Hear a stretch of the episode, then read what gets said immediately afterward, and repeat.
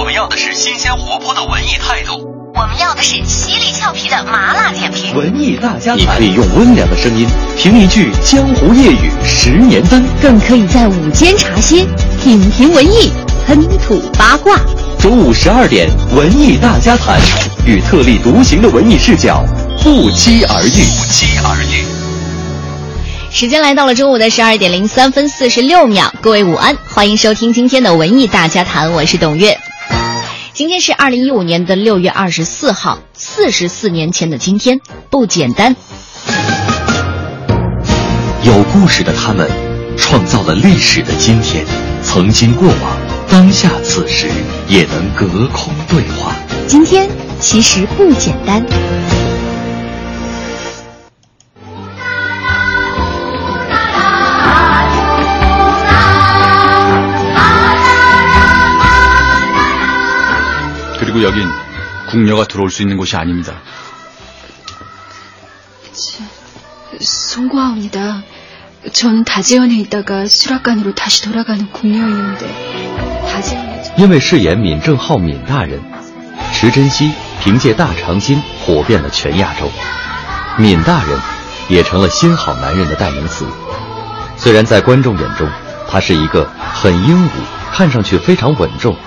但稍稍有点不解风情的男人。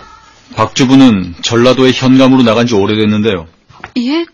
저는 그냥 시- 심부름으로 저, 저, 여기 이게 그 서찰입니다.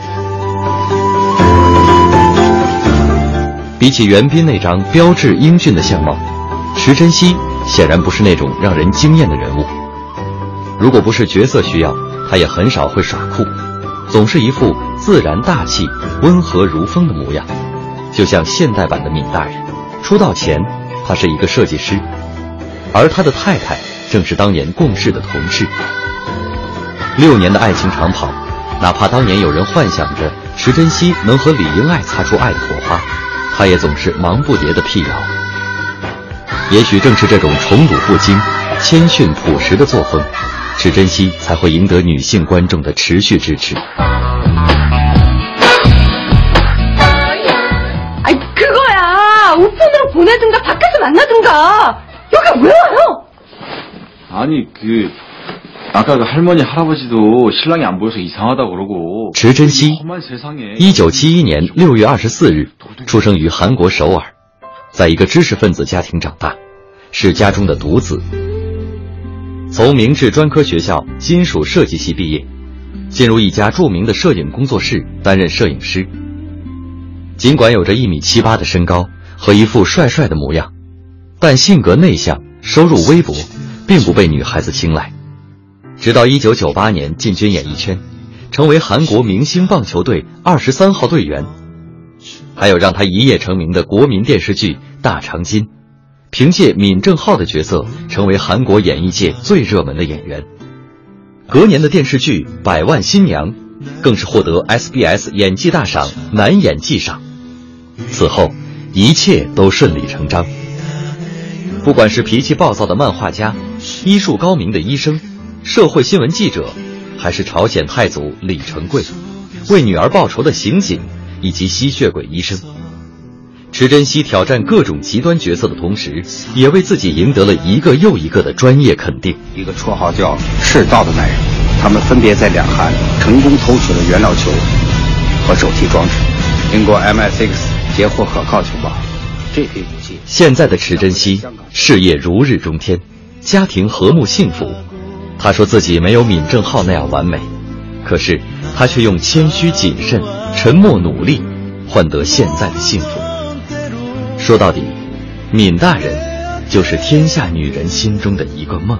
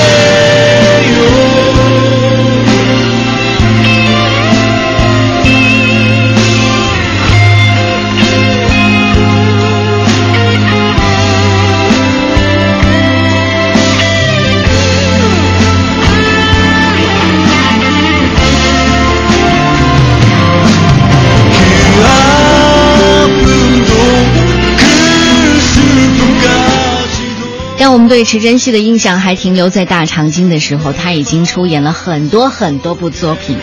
直到今年五一档再次回归到我们的视线，可能就是那一部电影中韩合拍片《赤道》，你看了吗？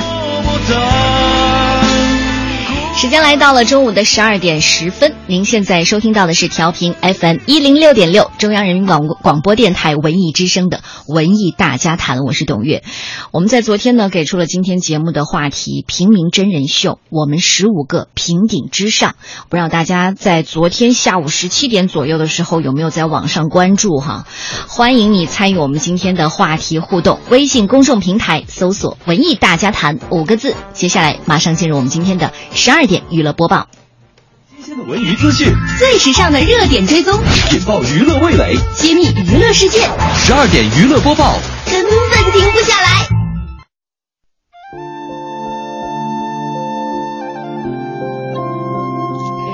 今天十二点娱乐播报，我们关注的头条：美国当地时间六月二十一号九点三十分，好莱坞著名的作曲家詹姆斯·霍纳驾驶私人飞机在美国的凡图拉市周边坠机身亡，享年六十一岁。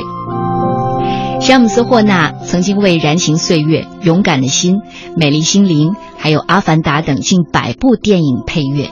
其中，《泰坦尼克号》的配乐和主题曲《我心永恒》曾经帮他斩获第七十届奥斯卡金像奖、第五十五届美国金球奖的最佳电影配乐、最佳原创歌曲。此外，还曾经获得六座格莱美奖杯。最近亮相上海电影节的好莱坞影片《铁拳》也是来自他的配乐遗作。据《卫报》的消息呢，事故发生在凡图拉市和科恩县之间三十三号公路旁两英里处。当地消防队发言人麦克林伯瑞说，他们接到报警，发现一架双座位的螺旋桨飞机坠毁，该飞机上只有一位飞行员，因为烧伤严重，难以辨别确切的身份。但是在随后搜集的飞机残骸当中，找到了印有詹姆斯·霍纳名字的飞机尾翼。随后，詹姆斯·霍纳的助理西尔维亚·帕里西亚在脸书上发表悼文，证实了飞机驾驶员确实是詹姆斯·霍纳本人。今日，一场可怕的悲剧从天而降，请各位多多的体谅，留给我一些私人空间，用时间去治愈这段伤痛。我们失去了一位值得尊敬的天才人物，他的自己热衷的飞行当中随风而逝。感谢所有给予爱与支持的朋友。在得知噩耗之后，我心永恒的演唱者 s l i n d i o n 也发表了声明，表示哀悼。我能取得如今的事业成就，他的帮助至关重要，我会永远的怀念他。在二零一五年内地春节档上映的影片《狼图腾》的原创音乐，就是詹姆斯·霍纳最新的作品之一。主演冯绍峰在微博上悼念，想不到《狼图腾》竟然成为他的绝唱，哀悼这位伟大的电影配乐大师。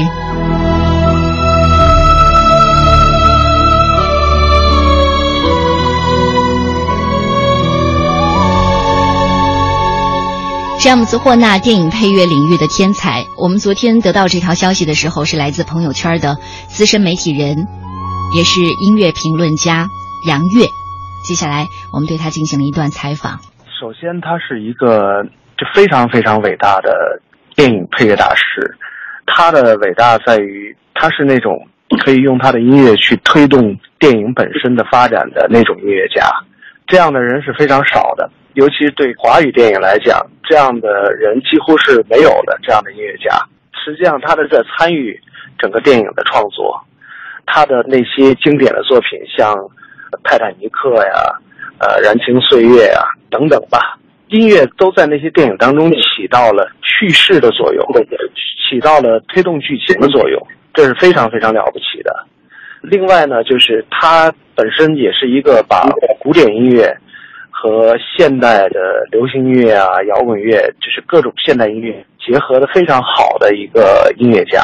就他不拘泥于传统的古典音乐、管弦乐、打交响乐那些东西，呃，当然那是他的创作的一个形态的基础，但是他的音乐风格还是非常多变的。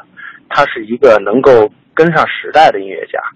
当然，他今天去世也才六十一岁。他最辉煌的创作期，呃，是从二十多年前开始的。那会儿他也就才三十多岁，接近四十岁吧，应该也是一个音乐家最旺盛的，也是最黄金的一个创作期。所以他不落伍于潮流的。第三点呢，就是他是一个在商业上取得巨大的成功的音乐家。一般意义上来讲，做电影配乐的人都是做幕后工作的，并不为这个大众所熟知。呃，但是像他还有 Hans Zimmer 这样的音乐家，他们就能够因为他们的作品的成功，因为他们音乐本身独立于电影之外的那种欣赏性、艺术性，被观众和音乐爱好者把他们的电影配乐作为一个单独的艺术产品来消费。而且是获得了巨大的商业成功，我觉得这是特别好的一件事情。他也为这个世界上其他的很多的音乐家做出了一个榜样。我觉得这几方面的成就吧，应该说他的离世是对电影界和这个音乐界都是一个非常巨大的损失，这非常可惜。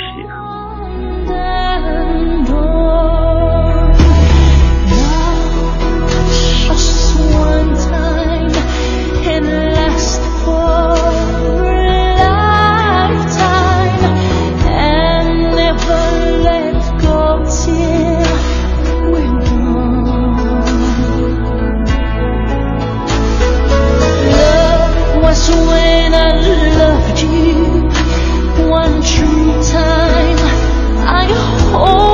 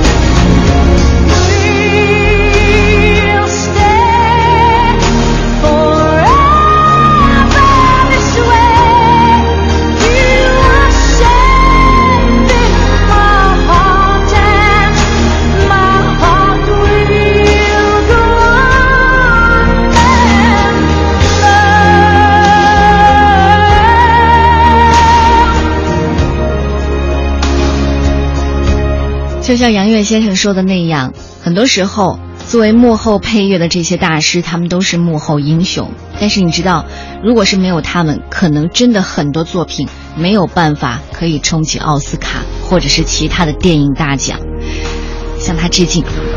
这里是正在直播的十二点娱乐播报，我们接下来的播报还在继续，看看我们接下来要关注谁。新蜘蛛侠马上就要跟大家见面了。首先，可能大家都在关注的是漫长的这个选角工作哈，到底这个新的蜘蛛侠会是谁呢？现在消息出来了，十九岁的英国小鲜肉赫兰德。漫威和索尼联合宣布，十九岁的英国正太汤姆·赫兰德将主演第三版的蜘蛛侠系列电影。一九九六年出生的赫兰德出演过二零一二年的《海啸奇迹》，在片中呢，他的优异演技也让很多人印象深刻。近期的新片呢，有年底的由朗霍华德导演的《大洋深处》，还有和雷神克里斯海海姆斯沃斯对手戏。同时呢，还也演过《跳出我天地》音乐剧的他，舞跳的也相当的不错，所以动作戏应该没有什么问题。动作戏当然需要了，蜘蛛侠要爬墙嘛。新的蜘蛛侠电影呢，第一部将于二零一七年七月二十八号北美上映。既然漫威和索尼合作，那未来当然还有望加入复仇者联盟。而他会首先现身《美国队长三：内战》漫画当中呢，是内战重要人物的他，电影当中会发挥什么样的作用呢？留给大家想象的空间。不过说句实话哈，我挺反对的，因为你会发现这个索尼的选角呈现年轻化的趋势。新的故事呢，会聚焦于蜘蛛侠高中时期。高中对，其实你不可能指望一个孩子拯救世界、惩恶扬善。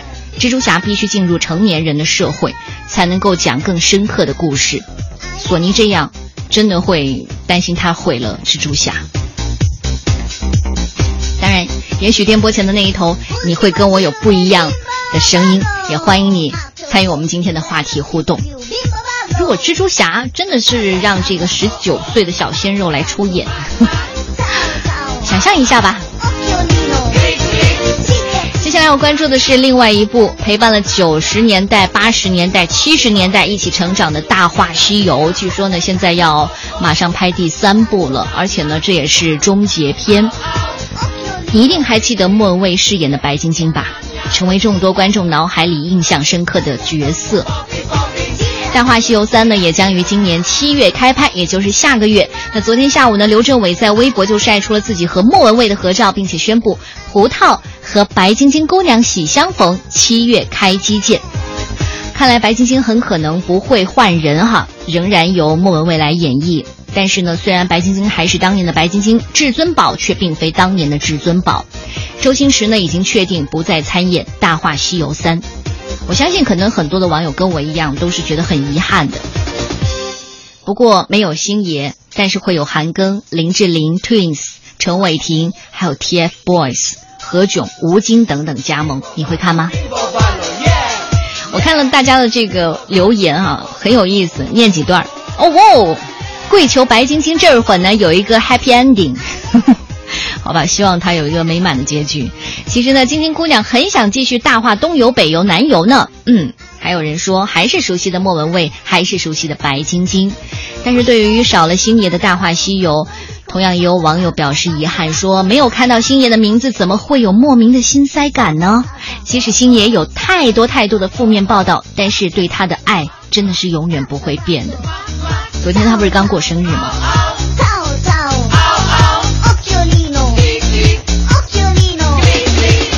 来聊一个现象级的电视剧吧，时下正在热播的传奇仙侠大剧《花千骨》。作为万众期待的年度仙侠大剧，播出两周呢，就强势的抢占了双网收视榜首。首播当天呢，收视率是破一的；播出第三回单集收视是破二的。仅仅播出八集，该剧的网络播放量呢就冲破了十五亿大关。十五亿到底谁贡献的？但是绝对是这个收视、口碑和话题三冠王哈。这部剧呢是如何在暑期档还没有开始之前就强势称王的？剧评人分析了，首先这个花千骨呢是圈住了年轻核心观众的族群，这是根据网络小说改编，以高颜值偶像、梦幻仙侠奇境、虐心情感故事为核心的，对年轻观众呢有较强的吸引力。年轻的观众，我肯定不属于啦。没错，现在呢，把这个调查呢已经锁定在十三到十八岁的中学生观众群当中，因为他们的份额呢已经高达百分之三十一点一三。今天开始中考了，连续三天，我相信三天之后，估计这样一个数字还会再刷新吧。考完试入长流，现在已经成为时下年轻人的口头禅了。如果你们家的孩子正好跟你说这句话，一定要跟他回应一下啊。目前的花千骨的网络点击率呢，已经突破了十五亿。此外呢，占据微博影视热搜榜单前列。主话题花千骨的阅读人次是二十一亿，讨论次数呢接近三百万。整体来看呢，花千骨的重播呢会超过三点三亿的受众，已经超过了去年同期湖南台的暑期热剧《古剑奇谭》。而在下周的剧情当中呢，花千骨将成为白子画唯一的入室弟子，两个人朝夕相处，情感又会有怎样的跃进？不出意外。我想今年夏天领跑的现象级大剧就真的是花千骨了。这里是正在直播的十二点娱乐播报，接下来要关注的就是香港小姐的选美，因为我从小呢就是看翡翠台长大的，你知道每年到了八九月份的时候，真的就是坐等啊，坐等香港小姐的那一场选秀。一年一度的香港小姐选美呢，马上要开始了。网友们不厌其烦地将每一届港姐的候选佳丽都评价为史上最丑，几乎没有改变过，让这个号称美貌和智慧并重的比赛一次又一次地陷入尴尬。那在今年的海选当中呢，难得出现了几个话题人物，比如说这个石优状元，对，石优状元在香港呢就相当于全 A，十个 A。还有呢，就是翻版的武则天，还有翻版的陈妍希等等等等。然而，好几个靓丽的佳丽呢，却突然宣布退赛，原因是他们不太想和 TVB 签约。这正好印证了香港小姐的吸引力已经大不如从前啦。香港小姐曾经是香港女孩跻身娱乐圈和嫁入豪门的入场券。这一项香港最盛大的选美赛事呢，曾经造就了赵雅芝、张曼玉、李嘉欣等一代又一代的女神。而近几年的港姐待遇呢，真的是大不如从前，很多冠军都已经被大家遗忘了。甚至我们看到的新闻是什么呢？前港姐卖鱼蛋，前港姐卖保险等等这样的新闻曝光。此外呢，今年获得 TVB 力捧的港姐，可能记住的只有一个姓陈的港姐，其他人真的只能演一些小角色。想要加入电影市场，可能就更是难上加难了。你知道现在的这个审美已经很多元化了，对吧？你说好看，我不一定觉得好看呢。所以现在呢，资质好的女孩呢，自然不会想通过这条路来闯荡娱乐圈啦。你只能说，真的是三十年河东。三十年河西呢。If I only had one match left, would I try to light a fire under you? If I could only say one thing,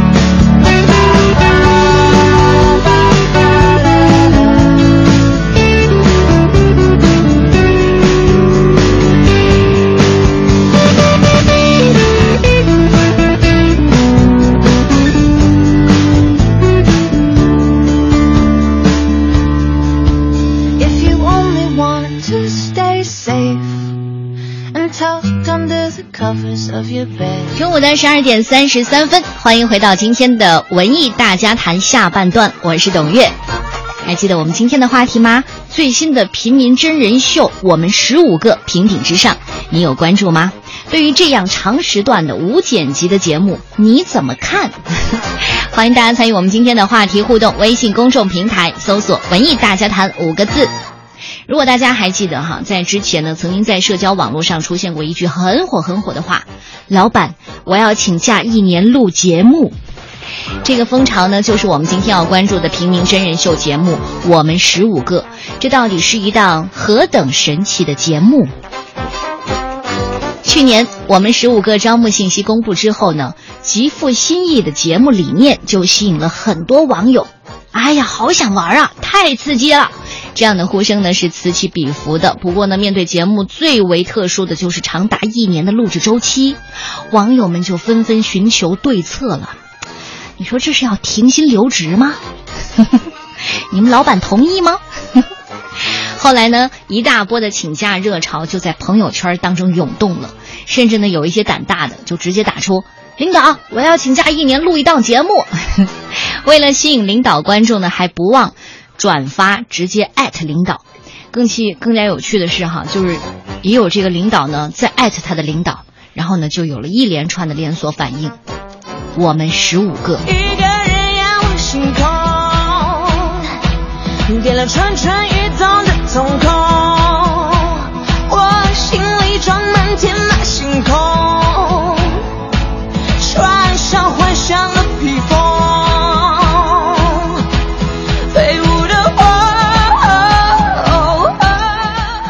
莫愁这首魔性的《我们十五个》的主题歌，好像真的就把那个星空装到了自己的肚子里一样。而就在昨天，大概是下午五点钟左右吧，由腾讯视频、东方卫视联合推出的大型生活实验真人秀，真的是实验真人秀。我们十五个就正式开播了，十五位居民呢要开启他们在平顶上的生活。他们的年龄跨度呢是半个世纪，其中呢有生活经验丰富的大叔，也有颜值颇高的年轻男女。这到底是一档什么样的真人秀节目呢？其实它很颠覆。首先没有剧本，没有任务，没有死角，在一个极端的环境下，十五个陌生人长达一年的相处，他们该怎么样共建这个节目是最大的看点。当时我第一个反应就是有没有最基本的厕所呀、床啊？事实告诉我们没有，你必须自己去创造。第一季的平顶之上呢，是一个一切基于真实生活的大型生活实验真人秀节目。在去年十二月的时候呢，它也开启了全国的海选，最终呢招募了十五位性格和文化、教育背景完全不一样的陌生人，暂别过往，离开自己原本的生活，从零开始，在荒芜的平顶之上共同生活一年，在极其有限苛刻的资源条件下努力生存，乃至实现他们的理想生活方式。从腾讯去年对外公布说今年要打造这个节目以来，就吸引了很多人的关注哈，业内的也有，业外的也有。这个让人有着现代《鲁滨逊漂流记》遐想的节目，启动招募仅仅三周就已经有四万人热烈的响应了。据说呢，当时招募的首站呢是在长沙，当时有超过两千名勇敢者报名，希望接受未知生活的探索和挑战。紧随其后的就是北京站，招募面试呢是三天，也有上万人报名。不知道收音机前的你，当时有没有被被最后挑选到最后一轮？总之，当时有一句宣言，宣言哈，就说成为十五分之一，你将拥有一年非凡人生。在参与者的特质上呢，节目组就给出了一些关键词，在只有水电牛木板、极少现金和话费有限的老式手机的资源条件下生存下来，极度考验生存技能。抛弃所拥有的一切，重新回到原点，困难是无法预估的。只有勇气同行，困境当中坚守，坚韧就是法宝。外呢，还要靠双手去创造，靠理想去支撑。如果这些素质呢你都具备的话，接下来呢还要用一年的时间去探索一种新生活的可能性，因为其他的十四个人你都不认识。好吧，别忘了我们今天的互动话题。我刚才说这一大些哈，不知道大家可能这种感受就是，我越听越心里哇凉哇凉的。放心吧，第一波十五个人当中没有你。不过说到这个报名当中哈，卧虎藏龙，达人辈出，有无业的，生活在迷茫当中的。还有这个曾经在特种部队待过的电商运营总监，还有拿遍了各类大奖的青年建筑师，还有获得过世界青年锦标赛冠军的前国家运动员，也有身价千万的天使投资人等等等等，就是五花八门，各种人都有。希望降临平顶之上的这些踊跃的报名者当中呢，一大半都提到了，我就是觉得我眼前生活太平淡了，我离我的梦想越来越远。然后节目当中呢，所描述的那种一年生活，就兼具了这种梦想和情怀，所以呢，导致那么多人觉得，我我原以为我的热情已经没有了，我现在希望可以重新出发，发现自我。今天的节目呢，我们没有时间一一的介绍这十五个千挑万选出来的成员，但是我们可以通过下面这条片花来简单的了解其中的几位。是一名退伍军人，今年二十三岁。梦想啊，就是让自己变成一个很优秀的人吧。说我不需要说变成谁，保持住这个部队交给我的这股劲儿就行。我叫肖凡凡，二十岁，八度。我是一个想干嘛就干嘛的女孩。比如说看到果子我就想摘，摘了我就想吃。看到条河我想进去烫一下，如果不危险，玩一下水。鸟儿自由自在。我叫郑虎，今年二十四岁，来自山西。我是一个全能人。我妈妈说过一句话：饿娃除了不会生娃，啥也会做。我的姓名叫刘富华，今年三十六岁。哦，我的职业是一名轿车司机。所以说，我想在这个节目当中，我想真实的展现一下自己。大家好，我叫郭道辉，我中专就辍学了，我没有什么文化，但我脑子还好用。我现在是在杭州一个大型电子厂的电子检测人员。四年下来，我已经在这里做到小组长的滋味了。我最终的想法就是在我这个人生里留下了一个永远不会忘掉的经历，不想平平淡淡的，然后就过这一生。梦想你是千万不要破灭，万一哪一天实现了呢？我叫聂江，圈里都叫我老鬼，也称其为鬼子。热爱户外，更喜欢亲近大自然。我是一休，寄居在大理的一休，浪迹天涯的手工艺人，爱骑行，爱自由。今年不算幸福，一个挺悲伤的。我母亲是僧人，在我十几岁的时候就出家了，从小就吵架不和，那时候都不懂得退让。我叫宋哥，今年二十七岁，现在是罗切斯特大学发展心理学专业在读博士。我希望在节目中能够帮助大家提高感受幸福的能力，多做一些有用的事情，带给大家阳光和快乐，同时让自己多一些实践，变得更加的成熟和自信。世界这么大，带我去看看。好的。好了，你们现在终于进入了这个平顶之上，不过到目前为止呢，还不到二十四小时呢。这十五位选手呢，身体健康，没有不良嗜好，拥有良好的心态。目前为止哈。还有自信、有勇气、有责任感、有团队精神，但是能不能适应远离尘嚣生活一年，不轻言放弃？不管什么职业、什么年龄，一心都要创造理想生活的人，可以，可以，就像狼哭鬼嚎说的，活下来。好吧，现在呢，我们马上截取一段哈，来，我们的导播给一段这个视频，现在看看队员之间进行到哪个阶段了。啊，像呀，在那个云南开放大学，云南开放大学。这是队员之间在聊天吗？开放，就是一个大一个合并的大学开放，去年才合并的，对。对对对，开放，对，普通话不标准，不好意思。开放。他知道这个是完全吃苦的一个节目。那为什么你会坚持来？那因为开始是我想来的呀，我到很后来才告诉他的。那么就是都差不多落实好了，对对，就是已经跟他打电话了，没办法不告诉他了。他不是要跟亲友打电话的嘛？对。啊对啊，这个时候没办法了。本来我想不告诉他。好好哦，有饭可以吃。快快快，开饭了，先吃饭。吃饭吃饭。其实我发现，真是光着脚丫子真是很舒服的。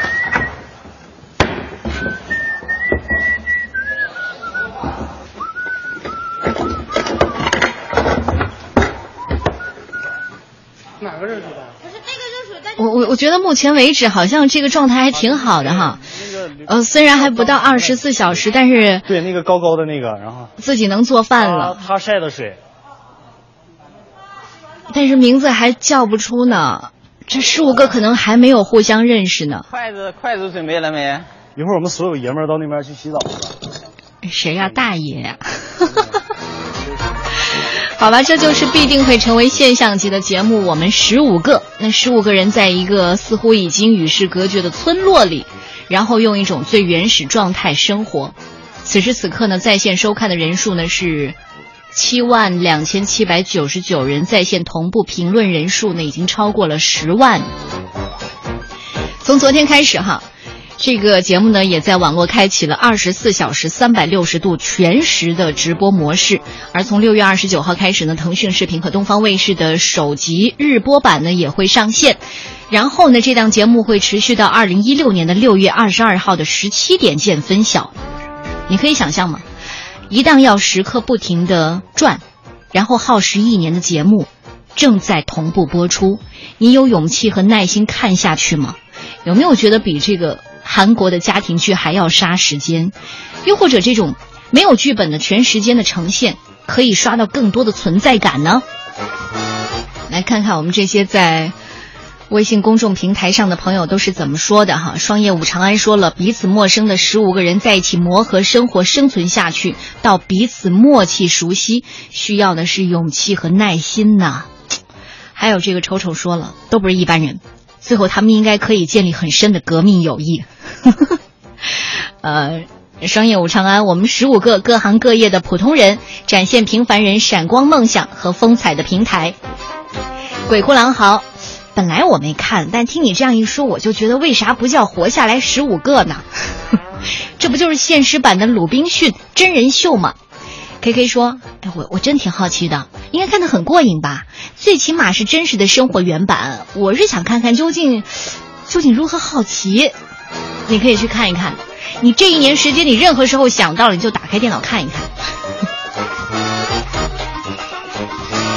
嘉宾奶茶说：“我们十五个三百六十度无死角，三百六十五天不停机，全天候真人秀，我倒是挺期待的。”怪怪说了：“Oh my god！”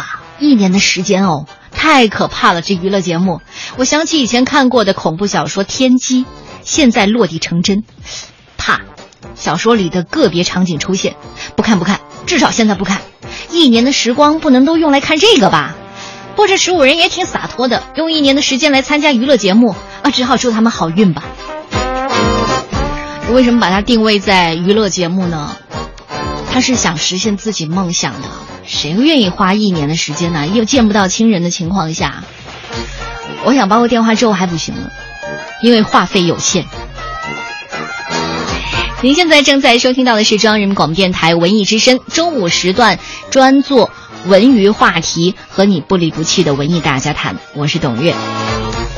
我们今天的话题呢是最新的平民真人秀《我们十五个平顶之上》，不知道大家有没有关注？对于这样长时段的无剪辑的节目，你怎么看？欢迎参与我们的节目互动，微信公众平台搜索“文艺大家谈”五个字。就是这样一档节目哈，真的想做到，不管你见或不见，它都在那里，不离不弃，不挪不移，不悲不喜。说到不悲不喜，其实也不现实。作为这档节目的制制播团队呢，在开播的第一天呢，已经成为和十五个真人秀成员一起被围观的人了。我们从昨天开始到今天，都试图对他们进行采访，但是呢，都被告知自己和小伙伴已经完全拴在了直播线上，无力再聊，并且吐槽说这样的节目，其他的队友想抄袭都很难的。是的，的确太难了。为了全程呈现这档节目的真实可触，他们动用了一百二十台三百六十度全高清的这个摄像机，还有六十个麦克风，以及全球最先进的内容管理系统，在进行宏大叙事的同时呢，让观众真切地感受到每一个细节、每一次变化。这就是最会玩、最敢玩的节目。我们十五个，而且呢。这也是腾讯和荷兰顶级节目制作公司 TAPA 合力完成的最新的真人秀。如果说风靡全球的好声音系列就是出自荷兰这家公司，你相信吗？公司的负责人约翰·德莫尔从1999年就开始探索真人秀节目的形态了。但是这样的平民真人秀到底玩的是什么呢？我们首先请我们十五个当中负责基建的负责人看看，他说说在这档节目当中，他首先碰到的困难是什么？就像这十五个人的安全试睡员，这里有毒蛇、野猪出没，万一有危险怎么办？他们吃什么？水源够不够安全？这些基础的安全保障还是要有的。每天这里都有十几个团队、上百人在这里交叉施工，复杂程度已经超过了电影拍摄。这个地方既具备一些基础的生存条件，又保留了一些原始的野性。最喜欢每天收工以后这里的安静，只有鸟鸣蛙叫，满天的星星。在城市里面，现在很少能看到这样的星空。所以，我们也希望把这份宁静和野性原封不动地呈现给观众。这是一个把荒山变成一个大的工地，再把工地变回荒山的过程。我们就是想通过一步步努力，最终将一档最真实的节目完整地呈现在观众面前。你知道，现在要呈现这样一档真人秀节目，其实，在节目的。筹备开始应该是在大半年前，基建部门就必须奋战在最前线了，因为他们要负责整个节目的制作基地的基础设施，要在一座交通闭塞、然后地势复杂的山上，近乎无中生有的打造一个既可以满足节目拍摄，又适合人员生活和办公的基地，的确不简单。所以他们几乎所有的东西，包括粗大的木材、厚重的铁板、厚重的器材等等，在重量上。真的很吓人的物品，都是用四驱动力的吉普车拉上去的，一块一块拉上去的。所以可以想象的是，不管是在烈日炎炎还是细雨霏霏，到达基地的每一件物资都来之不易。你可能要说，他们想逃离也不容易。对了，但是其实这还不是最后的阻碍，还有很多的困难等着工作团队去克服。比如说山里的那些野生朋友吧，蚊子还没关系，兔子也没关系，但是呢，如果是碰到蛇呢，野猪呢？对不对？所以说真的是不简单。然后他们在不到半年的时间里呢，就搭建了一个堪称完美的基地。除此之外呢，驻场的工作人员总数超过了四百人，大部分呢都是技术人员。技术人员也得一年不能回家呀。好吧，接下来我们再来看看音乐总监在这个节目当中又担当了什么样的角色。对于我们这个节目，就是不知道这十五个人在里面会发生什么样的事情。建立庞大的曲库，各种情绪条目要做几百条，让你们能够淋漓尽致体会到画面中的选手所要表现出来的状态。我们随着节目的进行，会继续的加入很多新鲜的音乐条目，让所有的观众即使看了大半年，也会一直能保持一个特别新鲜的一种状态。这是一个没有剧本的故事，我们的音乐却要根据每天不断变化的情况，配合创造出饱满动人的故事情感。让观众就像是在看一场场不断更新的精彩的电影。我真的挺期待今天晚上去看一看平顶之上的星空哈，然后再听一些音乐总监花了这么多力气去做的音乐，因为音乐总监江永军呢。是曾经担任过电影《无人区》的音乐指导。这位拿过金马奖的音乐人说了，在这个周期跨度超过一年的节目音乐制作上，他们将全程伴随着近乎即兴创作的原创音乐来配合节目的播出。你不像电影电视，你可以看到之后，看到剧情之后我再去创作，这个没有办法，有太多的不可预知性了。除此之外呢，因为是要呈现一档电视节目，美工也很重要。要不然拍出不好看的该怎么办？我们对整个环境的设置是没有特别刻意去造型的，因为太典型其实反而不太好，所以给的这个造型是比较藏的，就像一个农庄、一个农场，藏在这样一个森林的腹地，它会显得这些人在这样的空间生存还是有它的神秘感。让观众在节目中一步一步去发现整个环境的构造。这个项目做的东西感觉比较匮乏，比较贫乏，这样不会因为环境太满而让观众失去兴趣。我们努力将真人秀拍摄现场还原到最自然真实的状态，从而将最真实的生活状态自然地展现在观众面前，而不是在表演。真人秀的美工其实太重要了，就是要让有美工看成没有美工，就是一切看起来要自然而然，但是你又觉得。你看起来它是有美感的，而不是你随便架几台机器就可以完成的，真的不是一件容易的事情。其实，在国内真人秀节目遍地开花的当下，哈，一档以户外生存、生活实验为主的节目，在概念上呢就具备了十足的创新性，而且呢是由十五个平凡的人聚集在一块进行条件艰苦的创造式的生活，由此来体现出人的人性的特征，这就是节目最引人观看的亮点所在。你说他们会不会吵架？会不会打架？嗯。然后，这个节目的制片王云鹏也说了，其实我们更多呢还是生活实验过程当中当中去体现那种人与人、人与自然、人与自己的关系。这十五个选手全部都是素人，一言一行、一举一动的话，就是他们的真实的生活状态。典型性是我们优先考虑的一个最重要的标准。每一个人能够代表他所处的年龄层次、所处的。社会地位，整个十五个预想的团队中所取代的角色，我们就是想让观众在十五个选手里面找到情感投射和自己的影子，将完整真实的社会缩影呈现在大家眼前。其实这就意味着，十五个人在没有任何外界帮助的情况下，完全要依靠自己的智慧和技能来创造条件、维持和丰富生活。这就是挑战和刺激的所在。但是解决最基本的食宿问题，你就得应付有没有油盐、有没有床、有没有卫生间，甚至真的可能就没有厕所的这种情况。要想在这片山野间持续生活一年，除了创造最基本的生活条件之外呢，还要去解决精神上的障碍。所以这期间呢，可能会在所难免的碰到，你寂寞了，你枯燥了，你空虚了，甚至人和人之间的矛盾。而且呢，这档节目还设定了淘汰机制。将成为这些居民最残酷的挑战，因为淘汰的抉择权其实在于他们自己。有可能因为生存技能太弱了，你被淘汰；有可能是因为你个人性格的原因被淘汰，甚至有可能因为你的人际关系太糟糕了被淘汰。这种方式呢，势必会催生很多有意思的看点。